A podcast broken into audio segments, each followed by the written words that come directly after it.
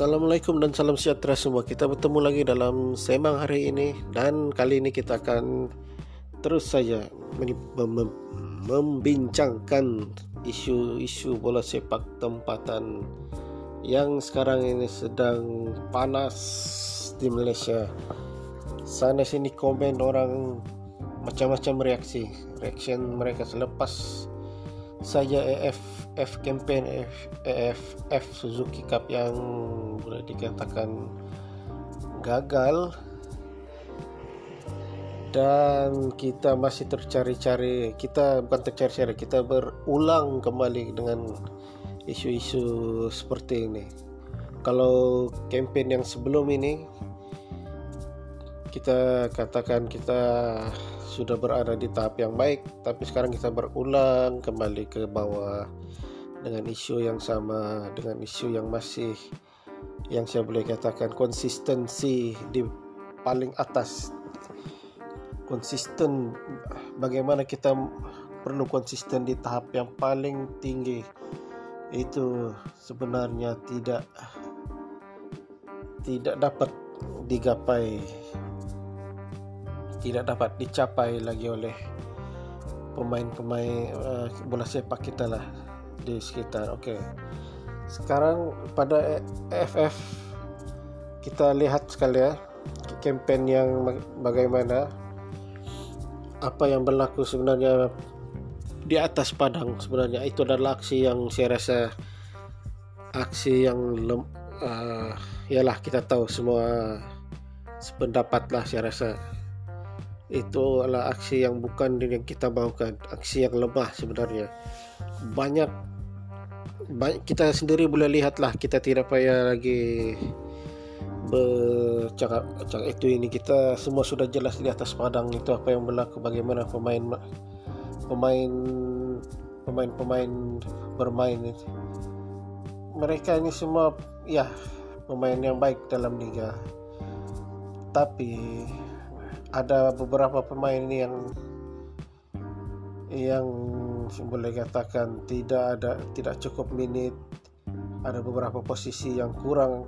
Contohnya posisi yang kurang adalah di bahagian midfield. Saya menekatkan bahagian midfield kerana seingat saya sewaktu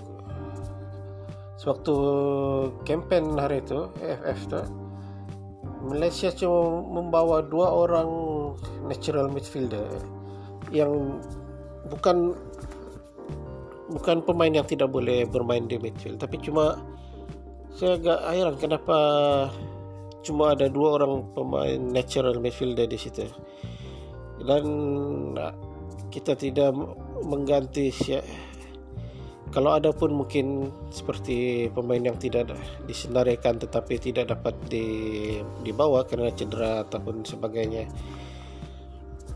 Tapi jelas pada perlawanan beberapa game itu kelemahan di midfield ataupun secara teamworknya Malaysia gagal apabila setiap kali defend memerlukan pemain-pemain melakukan tugas-tugas defensif. Kita gagal sebagai bertahan sebagai satu unit. Pressing nyata Bad yang diletakkan di situ dia sebagai defensif. Saya rasa dia tidak boleh melakukan tugas defensif 90 minit. Kadang-kadang saya rasa dia keserangan di situ melakukan tugas-tugas defensif. Akhirnya dia banyak lakukan error untuk defensif. Ya, Badrul pemain yang baik, dia pemain yang kreatif, dia pemain yang boleh melakukan through pass.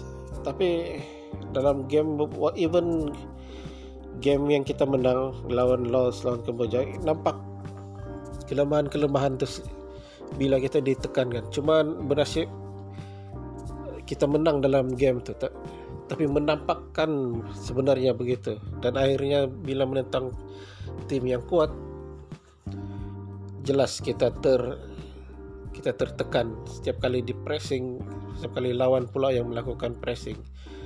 Kelemahan ini walaupun pemain-pemain lain diterjunkan di situ dari posisi lain, tapi jelas mereka ini semua tidak boleh kekal keserasian di midfield itu. Serasi untuk 90 minit kita tidak bercakap, kalau mungkin untuk 20 minit, untuk setengah jam, 30 minit ya mungkin mereka boleh, tapi untuk 90 minit mereka tidak boleh mengekalkan di tahap yang paling tinggi. Untuk even untuk kecergasan, untuk teamwork itu secara bertahan, mereka ini pemain-pemain yang lain ini mereka bukan natural midfielder. Saya rasa pemain yang bermain di posisi midfield, banyak pemain natural midfield, mereka bermain di midfield banyak minit. Jadi seharusnya ada beberapa lagi pilihan untuk berada di situ midfield, dibawa ke campaign, ke dalam pasukan. Tapi sayangnya kita nampak semua pemain termasuk pertahanan, walaupun kita membawa ramai pertahanan, tapi mereka ini semua seperti tidak cergas sepenuhnya, ataupun tidak cukup minit permainan mungkin untuk game yang tinggi, untuk level international. Dan akhirnya kita campaign yang gagal untuk kali ini. Dan selepas itu pula Tan Cheng Hoe mengambil keputusan untuk mengundurkan diri. Dan sekarang kita masih tercari-cari siapa sebenarnya yang akan mengisi di bangku jurulatih. Beberapa nama seperti Brad Maloney, seperti ataupun tempatan ataupun luar, mereka yang bagi saya kali ini agak payah juga nak merungkaikan kali ini. Saya seperti berbelah bagi juga untuk tempatan, untuk luar sebenarnya. Kalau untuk tempatan mungkin saya pun tidak tahu siapa nama yang sepatutnya berada untuk di cadangan untuk tempatan. Mungkin Bojan Hodak itu pun yang sudah lama di jurulatih asing, yang sudah lama di Malaysia. Brad Maloney, dua nama ini saya rasa yang cukup paham dengan situasi bola sepak di Malaysia. Mereka ini dua individu yang terdedah dengan suasana bola sepak dari luar, dan juga sudah lama berkhidmat di tempatan. Saya rasa dua nama ini cukup bagi saya adalah favorite lah. Kalau saya diberi kuasa untuk memilih, dua nama ini akan berada di senarai teratas sekali. Dan selain itu, kalau untuk tempatan saya rasa siapa bukan tidak bagus, tapi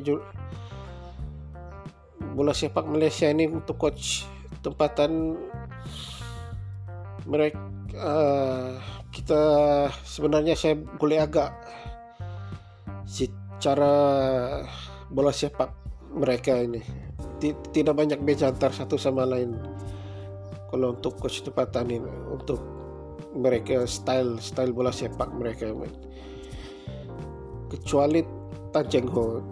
Ketika Tan Cheng Hoe saya rasa memperkenalkan cara bola sepak yang dia mainkan, itu sangat berlainan dari yang lain. Itu istimewanya Tan Cheng Hoe. Dia memainkan bola sepak dengan cara yang lain sikit daripada daripada yang kebiasaan jurati-jurati tempatan punya bola sepak, punya taktikal.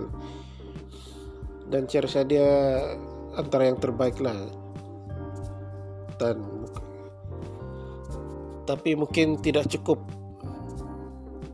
persediaan ketika tidak cukup persediaan, tidak cukup pemain, pool of players yang dia boleh bawa, tidak cukup latihan masa untuk mencari pemain yang lebih besar. Saya rasa ini membataskan dia memainkan bola yang dia mahukan. Mungkin kalau di klub level dia boleh banyak masa dengan pemain, tapi untuk international terhad. Persediaan pun begitu singkat ketika itu seminggu. Jadi untuk style bola sepak yang begini perlukan sedikit masa lah yang panjang. Dan kalau untuk selepas ini saya rasa kita perlu mencari jurulatih. Kalaupun kita mencari jurulatih asing, kita perlu seperti mana, kita jangan buat macam dulu seperti kita buka iklan siapa maukan jawatan datang kita temu duga. Saya rasa kita jangan lagi buat begitu. Kita perlu mencari yang seperti kita mencari betul-betul apa yang kita inginkan dalam sistem bola sepak kita, cara permainan yang mungkin sesuai dengan pool of players yang ada di Malaysia ini.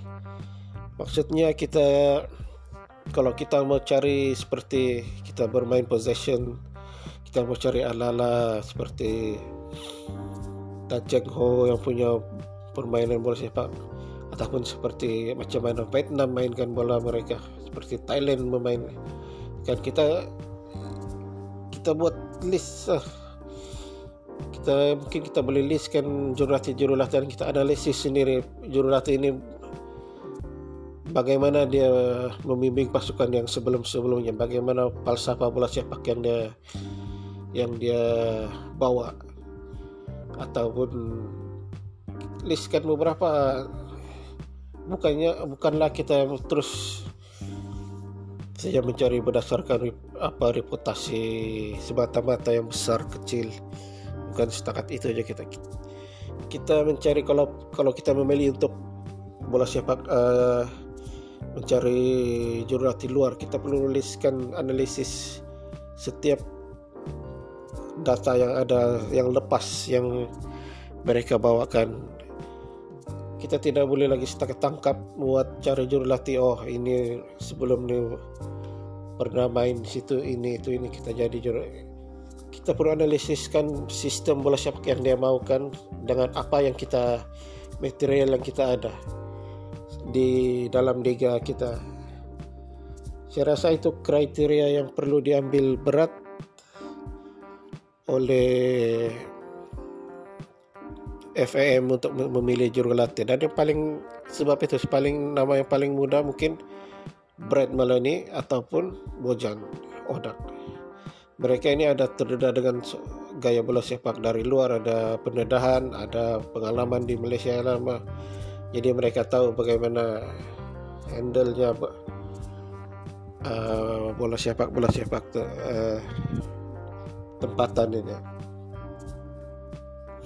Ya, tapi kalau untuk Brad Maloney mungkin dia ada tugasan di bawah 23 tahun. Dan tapi saya rasa ada yang kata jangan ganggu dia sibuk dengan bawa 22 dengan apa yang. Ya, saya rasa tidak, kalau kita suka kesukaran biar dia jadi interim di situ di bola sepak di kawan. Dia pegang sementara untuk bola sepak tempatan, sebab mungkin kalau dia sanggup main untuk bawa 23 dan selepas itu terus ke senior team, kalau dia sanggup. Dan kalau kita mau melihat dulu option yang lebih besar, mungkin kita tidak perlu, kalau tidak mau terburu-buru untuk memilih jurulatih yang asing yang belum begitu paham dengan bola sepak tempatan. Saya rasa kalau bagi saya yang first, saya akan choose Brad Maloney dulu. Okey.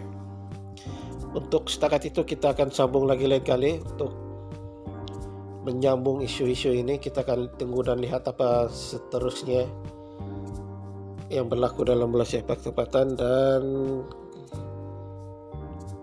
terima kasih kepada yang mendengar. Terus mendengar lagi episode seterusnya, okey. Dan untuk itu, selamat tinggal. Bye-bye.